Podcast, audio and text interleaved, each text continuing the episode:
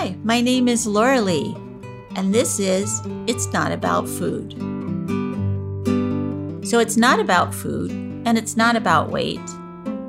What is it about? Everything else, because it's never ever about food or weight, never ever, not even one time, not ever, ever, ever.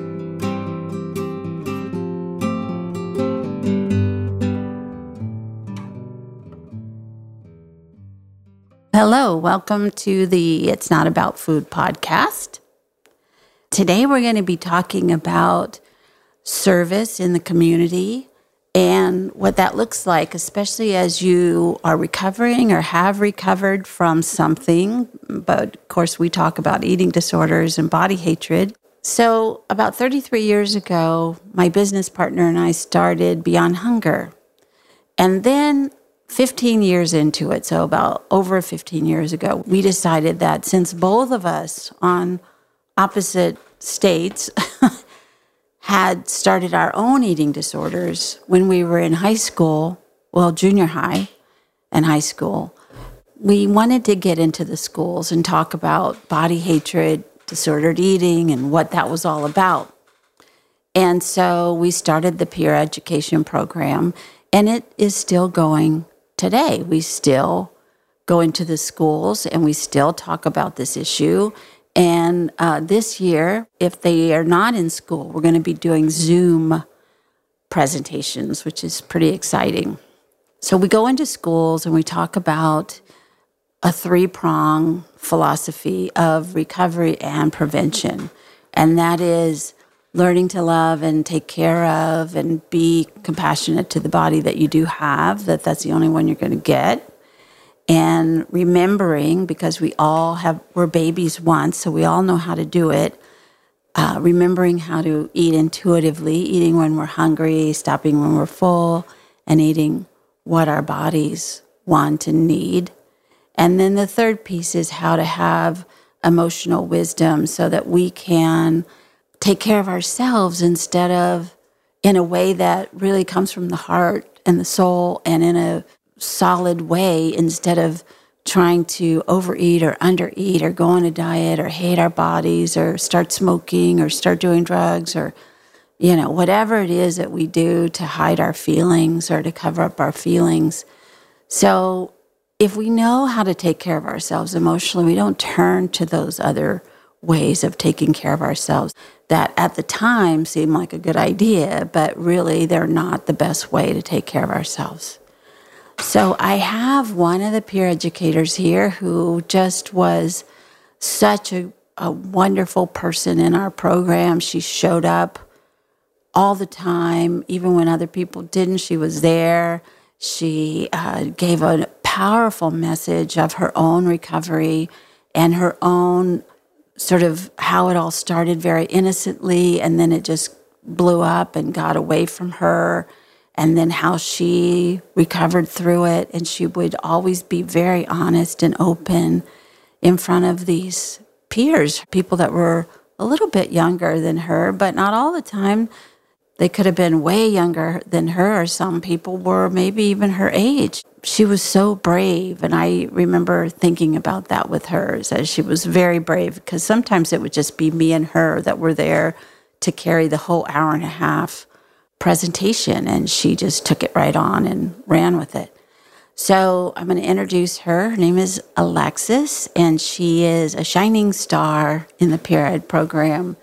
And so, Alexis, tell me a little bit about yourself and what you are doing now?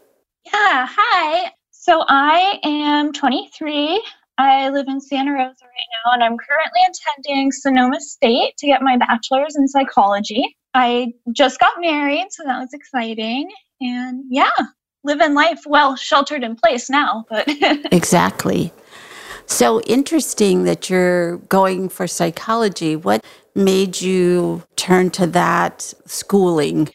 Yeah, I think a lot of it had to do with my past with my eating disorder, my recovery, um, mental health struggles. It made me very interested in the way the human mind works. And yeah, that's really what captured my attention and drove me towards psychology as a major. Yeah, and I always think that when you have recovered from something, it's a great asset to your being becoming a therapist or whatever it is that you're going to do with this is that you can come from that place of I understand what it's like to be where you are and I worked myself out of it and you can too. So let's try. So I really admire your tenacity of going to this program and going through this schooling. Alexis, tell me a little bit of how did you hear about Beyond Hunger peer education? And then how did you come to thinking that you wanted to be it and then joining our group? Yeah, it was 2013. It was my senior year of high school.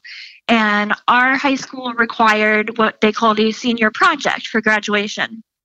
So every senior had to choose an organization to volunteer for. Then you wrote a paper about what you learned about the topic and your community.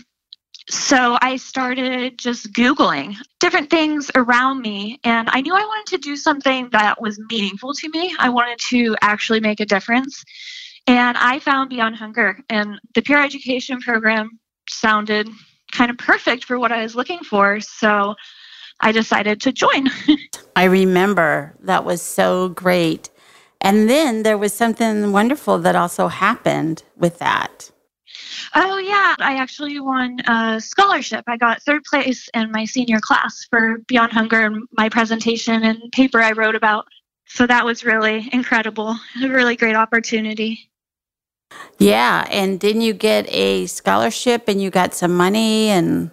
Yeah, I got some money to um, attend college and it was all really, really amazing. Really great opportunity. So tell me, what was your experience of being in the peer ed at your age? You were still in high school and you were talking to junior high and high school students. And how was that for you? You know, I was really nervous at first. I remember like the first day going in, and there was this class full of students, these high school students staring at me. And I was 17 at the time, so I was only a couple years older than them. And I remember thinking, like, oh my God, maybe I can't do this. It's just so much pressure. But you being there and the other peer educators, the other girls were so supportive and really helped me get through it. And I ended up loving it, as scary as it was. well, you really jumped right into it. I have to tell you that, as I can remember when you came to the groups and to the classrooms, and you just stepped right into that fear, that worry about it, and then just let yourself go. The other thing I want to say about you that I thought was so great was your your attention to detail. You would really I would tell the peers, you know, be sure and don't say anything that we can't back up. So don't just start to go off on some tangent. Stay on point, and you always really did that you showed up to everything, even though you lived far away from where we were most of the time. And you would show up so good. Just tell me a little bit about your own recovery and what happened to you. Yeah, when I was about 15 years old, as a freshman in high school, I went on a diet. I had always been what people would consider a little overweight and I always, ever since I can remember, I wanted to lose weight. I wanted to be thinner. And I went on, you know, it was just another diet to me. And I started losing weight and I started getting attention for it. People started noticing, and it made me really happy to get that attention and for people to notice how hard I was working at it. And I just kept losing weight, and it turned into something very unhealthy. It became an obsession. It became all I thought about, all I cared about was my body, the food, the exercise. And I was diagnosed with anorexia. And then throughout between 2011 and 2013, I was hospitalized five different times. Each time was about two weeks in length. Um, I went to UCSF Children's Hospital each time. I was under 18 at the time.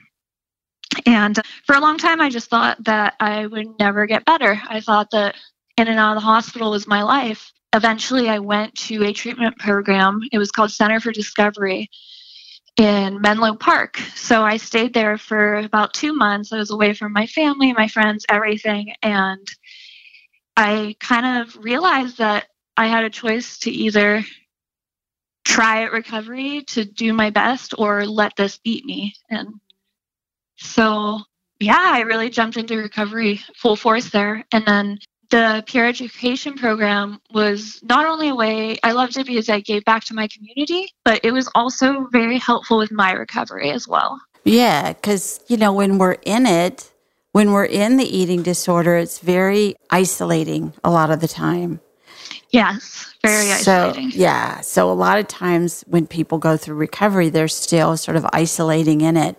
But joining a, a program like the Peer Ed program where you have to get up in front of the classroom and talk about this, you can't isolate. You're just throwing it right out there. Yeah, exactly. And you know, the other peer educators, everyone was so great. And there was other girls who had had similar experiences and it was just this really safe group of supportive people. So that was also another huge benefit was going to the meetings, the peer ed meetings every month and just being able to openly talk because there were so many people my age who didn't understand what I was going through. So it was really a safe haven for me. Yeah, I'm glad to hear that because, you know, that's one of the things that we really wanted to bring forth with the peer ed program is that not only did we want to hopefully change the minds and hearts of girls and boys when we go into the school and give them some information of how they don't even have to have an eating disorder. They can not go there. And this is what the truth is about it. And here we are showing what we went through and where we are now. But also, we wanted to make sure that the young women who came into the peer ed program that they were very supported and it helped them along in their recovery because they're talking about it all the time. You have to study it and think about it and talk about it. And so, and we're all talking with each other and takes a village to get over something like that. That's for sure. It's definitely recovery is not something you can do alone. Um, in my experience, support was one of the biggest factors in getting me recovered and getting better. And then since then, I don't think last year you were able to come to any of them because of your school schedule, but just the year before, I think you were still doing some class work. I think I did a few the year before, and then, yeah, I did get really busy with school and I was doing a lot less, but it's definitely something that's still there for me, and I'm always if I have the time, I'm always happy to come do a presentation and be back with Beyond Hunger. It's still a safe place. Yeah. I'll be hitting you up for this because we're going to be doing it on Zoom and I am not really sure how that's going to work. I'm sure it's going to work fine, but it is kind of a scary thing. You know, there's going to be classrooms of 40 kids. that will be very different. How yeah. does that work, you know? going to depend on the teacher to sort of manage that end, and we're going to show up with our stuff on this end.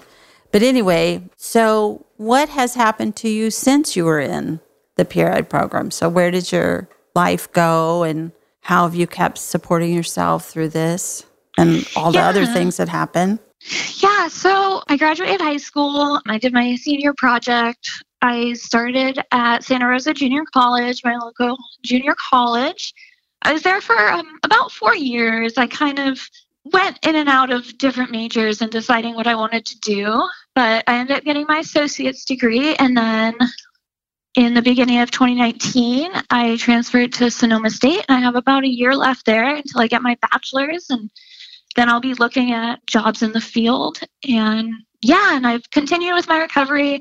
It's not as intense as it used to be. It's not therapy constantly like it used to be, but I still keep up with it and do reading, do research, go to therapy, stuff like that to, you know, I think it's a lifelong journey. It's not just one and done. So, well, that's an interesting kind of sidebar of how is it that it's a, a lifelong journey? So, to me, I got uh, in my recovery, I sort of got everything sort of like math. I got that I had to love the body that that I had, even though that was probably one of the hardest because I did not like my body. So, how did that idea sit with you? Yeah, I mean, it's still an idea. It's a really tough one, and it's a very foreign idea in our culture. We live in such a thin oriented culture. Um, it's always about losing weight, looking better, looking your best, and we don't really ever celebrate our bodies. So it is such a different idea to hear that. And that was probably as well one of the hardest things about recovery was accepting that this was my body. There was no changing it no matter what. And it's what I had. It's what kept me alive. And really looking at it as everything I put it through, it still is going and it's still healthy. And I think creating an appreciation for your body too is so important. Yeah. And your body went through a bunch of changes while you were in the program too, right? Yeah, yeah, it definitely did. I, I've gained weight, lost weight, gained weight. And, you know, there's still days I struggle with it. Sometimes I think, ugh, I want to look a different way or fit into a different pair of jeans and all those kind of thoughts. But it's not like it used to be. And I'm able to, even when I feel that way, there's a difference between letting it become my day and my world and just having the thought, thinking it, and kind of letting it pass. That's exactly right. I often say we don't get a lobotomy, we get recovery. yes. so we're still creatures of the society that we live in, and we're still going to get all these messages and we're still going to think, you know, my knee jerk reaction, well, I just had some oral surgery and had a couple of teeth way in the back taken out. My first thought was, ooh, I'll lose weight. How much do my teeth weigh? Not much. But I thought, I won't be able to eat. So I have a reason to lose weight or whatever. And the next thought is, thank you for sharing, but it's not, it's not helpful. I'm going to just take care of myself the way that I always do take care of myself, whether I have oral surgery or not. But it is so ingrained in me. If I eat an apple, I'm going to lose weight because I ate an apple. I mean, everything is about that because that was drummed into my head at such a young age. It's so great. You're doing exactly that. You know, you're you're working yourself out of these thoughts and feelings. And then the second part about it is the intuitive eating. How do you work with that these days? Um, the intuitive eating is going really, really well for me. When I did suffer from my eating disorder, I was so structured in my food. It was, I only ate the food I prepared and what I planned to eat, and it was never really what I wanted or what my body was craving to me that didn't really matter it was what was right for my eating disorder and it's almost like learning to eat again is kind of a weird way to put it but it's almost true. It's relearning your body. You know, there's a time in recovery where I had to set timers on my phone to remind myself to eat because I was that out of touch with my body. And so it's been quite the journey, but I'm able to intuitively eat. And after my recovery, I also went through a phase where I kind of would binge eat. I would have a hard time once I would start eating, I'd have a really hard time stopping. I felt like oh God, what if this is my last meal or something? And I would do a lot of, well, tomorrow I'll go on a diet, but tonight I'm going to eat everything in sight. And working through that, you know, it's been really hard, but I've really been coming to a point where I do just kind of ask my body what it wants and I let it eat what it wants. And if I do eat a little more than I need, I don't hate myself for it. I let myself feel a little uncomfortably full and sit with it. But it's not as self hatred like it used to be. And which of the three ones was the hardest for you? I know which one, well, they were all hard, but you know, waiting until you were hungry. It sounds like stopping when you were full was kind of a hard one for you. Yeah, I definitely struggled with that. I struggled with trying to feel my fullness.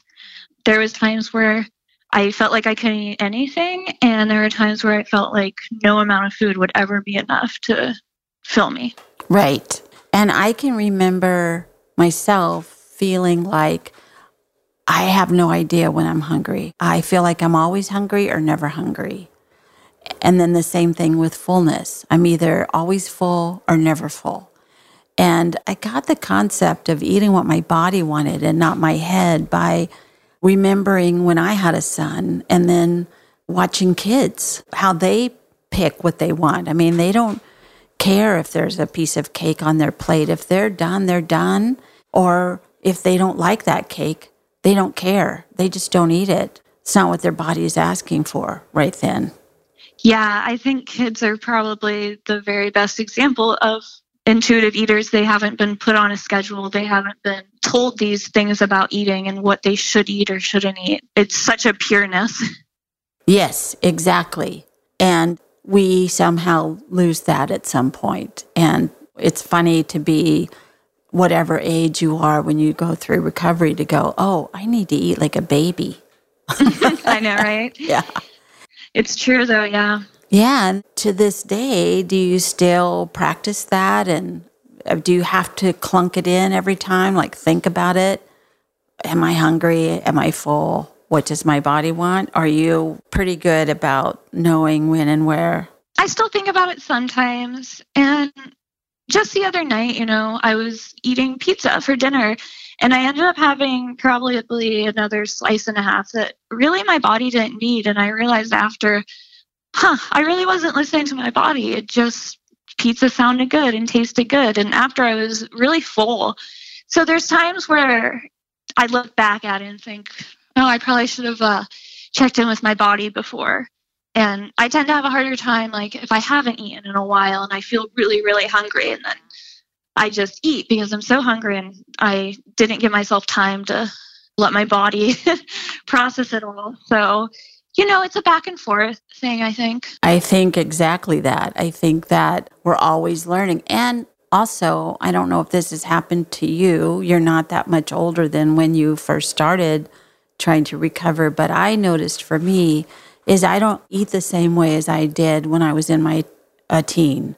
I don't eat the same way when I was in my 20s. I don't you know, as I got older, my appetite changed, my choosing which food was going to work for the body that I had at that moment changed. And my fullness changed too. It seemed like for a long time, I just wasn't very hungry after a while. So I changed my whole way of eating. I started eating little small meals throughout the day because I couldn't keep eating the three meals and a couple of snacks. So when you were going through treatment, did they put you on a quote unquote food plan? Yeah, so in the hospital and in treatment centers, I was on some pretty strict food plans. Food wasn't really my decision. What was put in front of me is what I ate, and I ate it at the time they told me. So, in a way, it's kind of the opposite of what you want from recovery. You want intuitive eating, right? And then they put you on this very structured meal plan.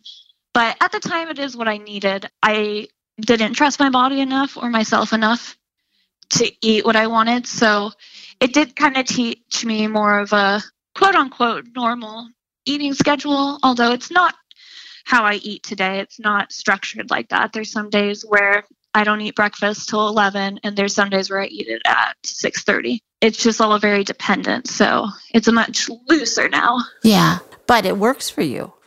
It does. Yeah. Yeah. So we can trust ourselves. We can trust the amazing wisdom of the body. Just we trust it to tell us when we need to pee. you know, That's true. Yes. we can trust it to tell us when we need to eat and when we need to stop.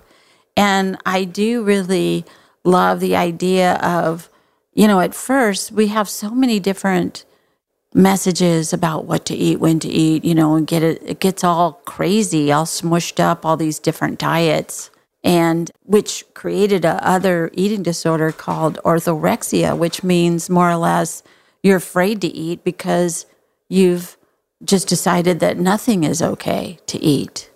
Is this uh, locally sourced? Is this organic? Do you know the chicken that laid this egg? You know, I mean, it's.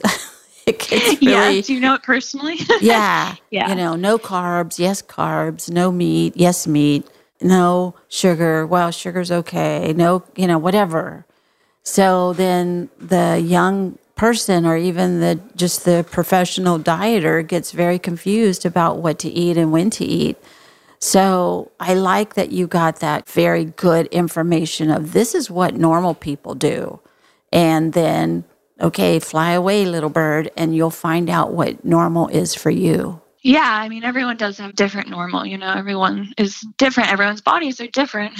That's one of the biggest things I learned. So it is, you know, it's trust, really. I think it comes down to is trusting yourself. It so much is. And again, we're not taught to trust ourselves. We're taught to trust the diet and put our trust in somebody else telling us how to eat because we want to lose weight. Yeah. And left Absolutely. on our own devices, we'll just go crazy willy nilly running down the street naked or something. yep. That's our culture, right? That's our culture. We have to believe what other people tell us. So, if there were a little girl and her name was Alexis and she's sitting in her room, all these things are going around in her head, what would you tell her? How would you support her knowing what you know now and where she's going to go? How would you sort of maybe head that off at the pass if you could go back to that little person, 10 or 11 or however old it was, right before you just fell right into the eating disorder? Yeah, that's a really good question. I've thought about that quite a few times. If I could go back, right, what would I say to myself? I think it sounds kind of cheesy or been said before, but just that I am enough the way I am. And that no amount of weight, no amount of exercise, no amount of food, nothing's going to change who I am as a person. And to trust myself, to trust who I am, and to know that I am enough and I'm worth my health and happiness. Yeah. So, Alexis, thank you so much for being on the podcast today. Is there anything that we didn't cover that you for sure wanted to say, do you think? Um, I think we kind of hit everything that I was thinking about. But yeah, it was really great to talk to you and thank you so much for the opportunity. Oh, thank you. So happy. And again, I'll be hitting you up for this Zoom thing. yes, sure. let me know. All my classes are online this yeah. semester, so I'll be I at know. my computer. I know. We're all like that right now. So, mm-hmm. anyway, thank you so much for being on, and I will talk to you soon.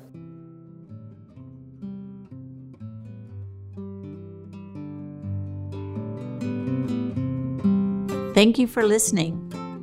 And be sure and follow me on Patreon, Instagram, Twitter, Facebook, and it's not about food.com. Thanks.